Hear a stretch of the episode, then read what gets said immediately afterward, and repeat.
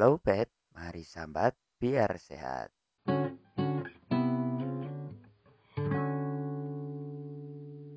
Las. Halo teman-teman Sambatnesia semuanya, selamat datang kembali di podcast Slowbed, lowongan sambat. Ye, banyak yang nunggu ya. Ye, kemarin banyak yang D M. Mana Min ini episode pertama Min? Eh, di episode pertama iki ora jedul-jedul. Sabar, sabar. Kami ini agak lama dikit karena ya memproses banyak cerita. Udah ada enam cerita yang masuk loh, gila.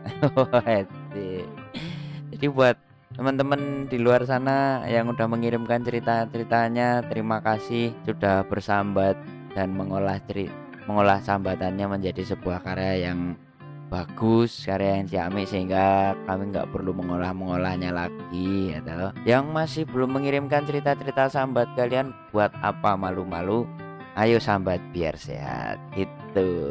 Oke, jadi di episode pertama ini akan dibacakan sebuah karya sambat dari Juliano Dewangga. Jadi ini adalah temennya Lord Sambat, tiga tahun sekolah di Debrito. Sekarang dia mau mau lanjutkan ke seminari. Kita doakan supaya cita-citanya tercapai. Amin, amin, amin. Jadi karyanya Mas Juliano Dewangga ini sudah pernah dipentaskan di pentas monolog sekolah. Judulnya adalah Memang Asu Kamu. Wah. Seperti apa ceritanya? Mari kita dengarkan saja cerita dari Juliano Dewangga yang berjudul Memang Asu Kamu. Selamat mendengarkan.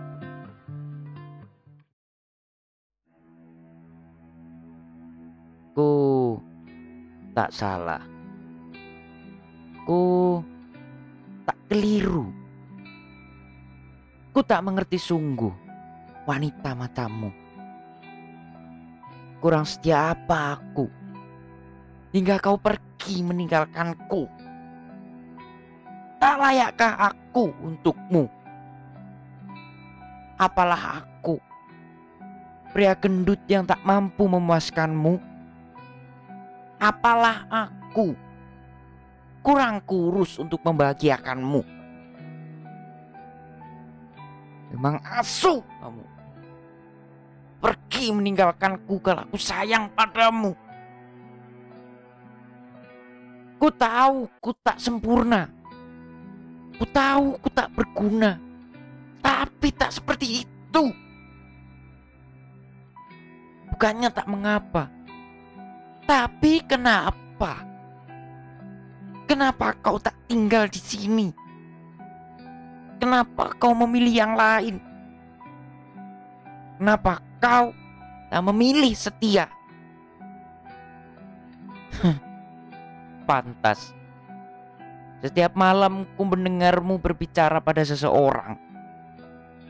Tak kusangka, ternyata orang itu yang bersamamu sekarang. Setiap malam kau selalu membujuknya. Ini itulah, ini itulah. Tai. Kau memilih ia karena ia serba bisa kan? Kau anggap dia raja dan kau anggap aku babi.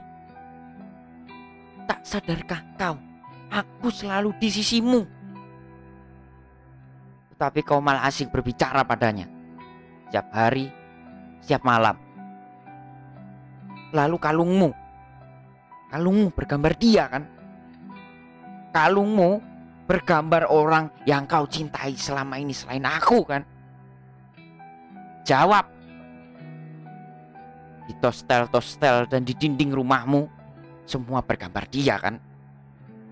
Begitu cintanya kah kau padanya hingga kau mengotori tembokmu? Hmm? Kenapa kau tega?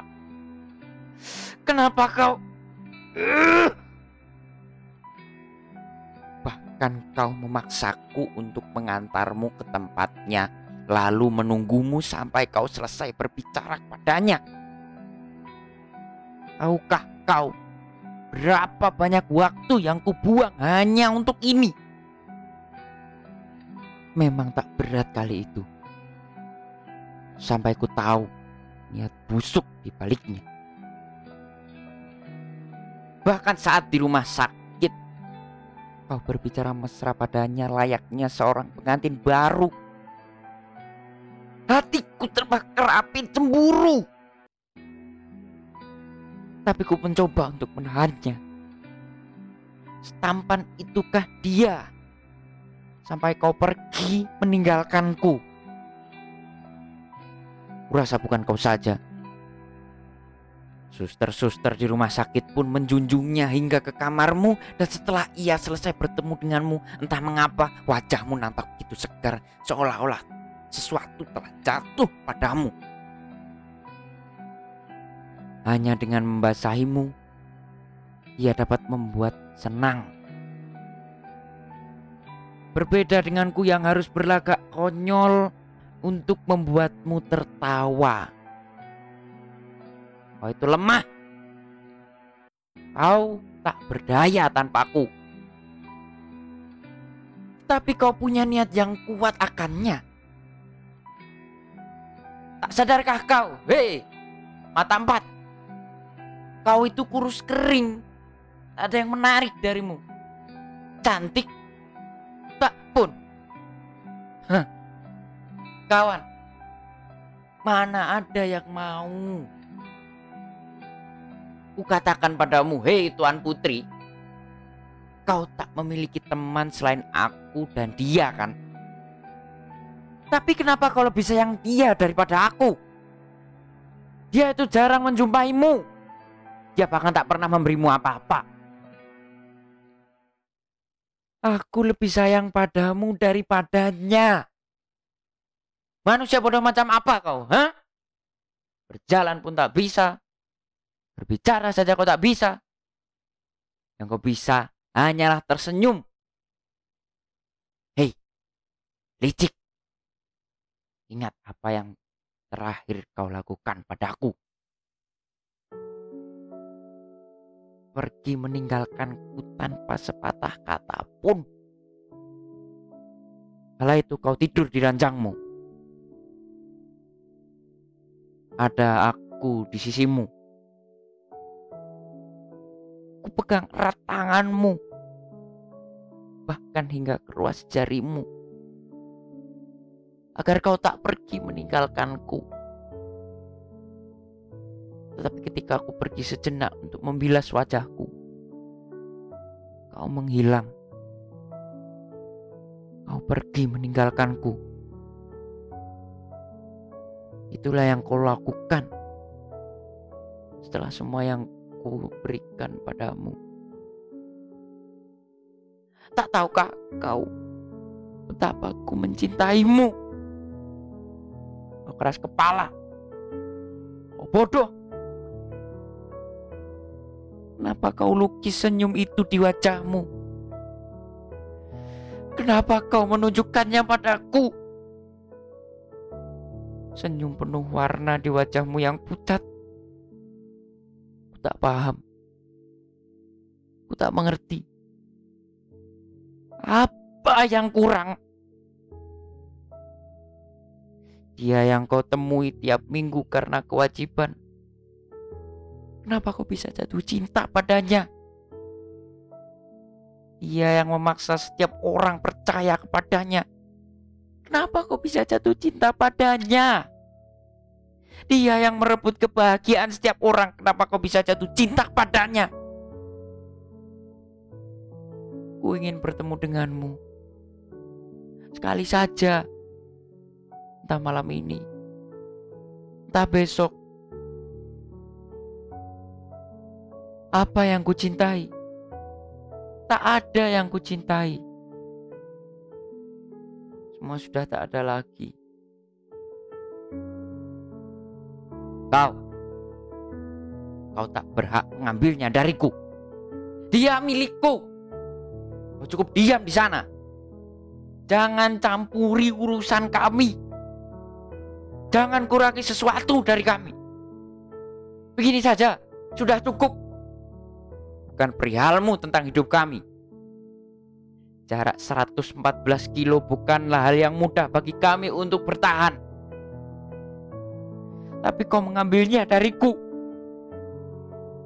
Bukanlah hal yang mudah menemaninya melangkah beranjak dari kasurnya. Kau pikir sedekat apa Jogja Semarang? Kau tak tahu apa-apa tentang kami.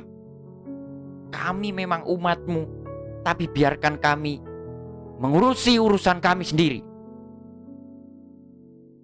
Jikalau ia memang milikku, bawalah aku bersamanya. Bawalah aku bersamanya.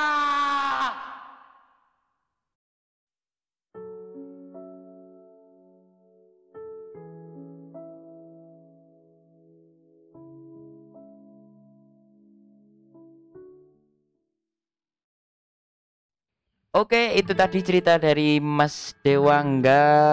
Sangat penuh dengan emosi ya ceritanya, baik itu tentang kemarahan maupun kesedihan dari tokoh aku itu sendiri. Gimana dengan pendapat kalian?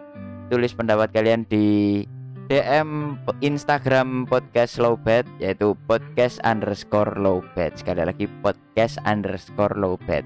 Buat kalian yang mau ngirimin cerita kalian juga bisa dikirim di email podcastlowbat at gmail dot com. Sekali lagi podcastlowbat at gmail dot com. Jangan malu buat bersambat karena itu bisa mengurangi beban kalian. Oke, sekian dari Podcast Lowbat. Salam dari kami, mari sambat biar sehat. Dadah.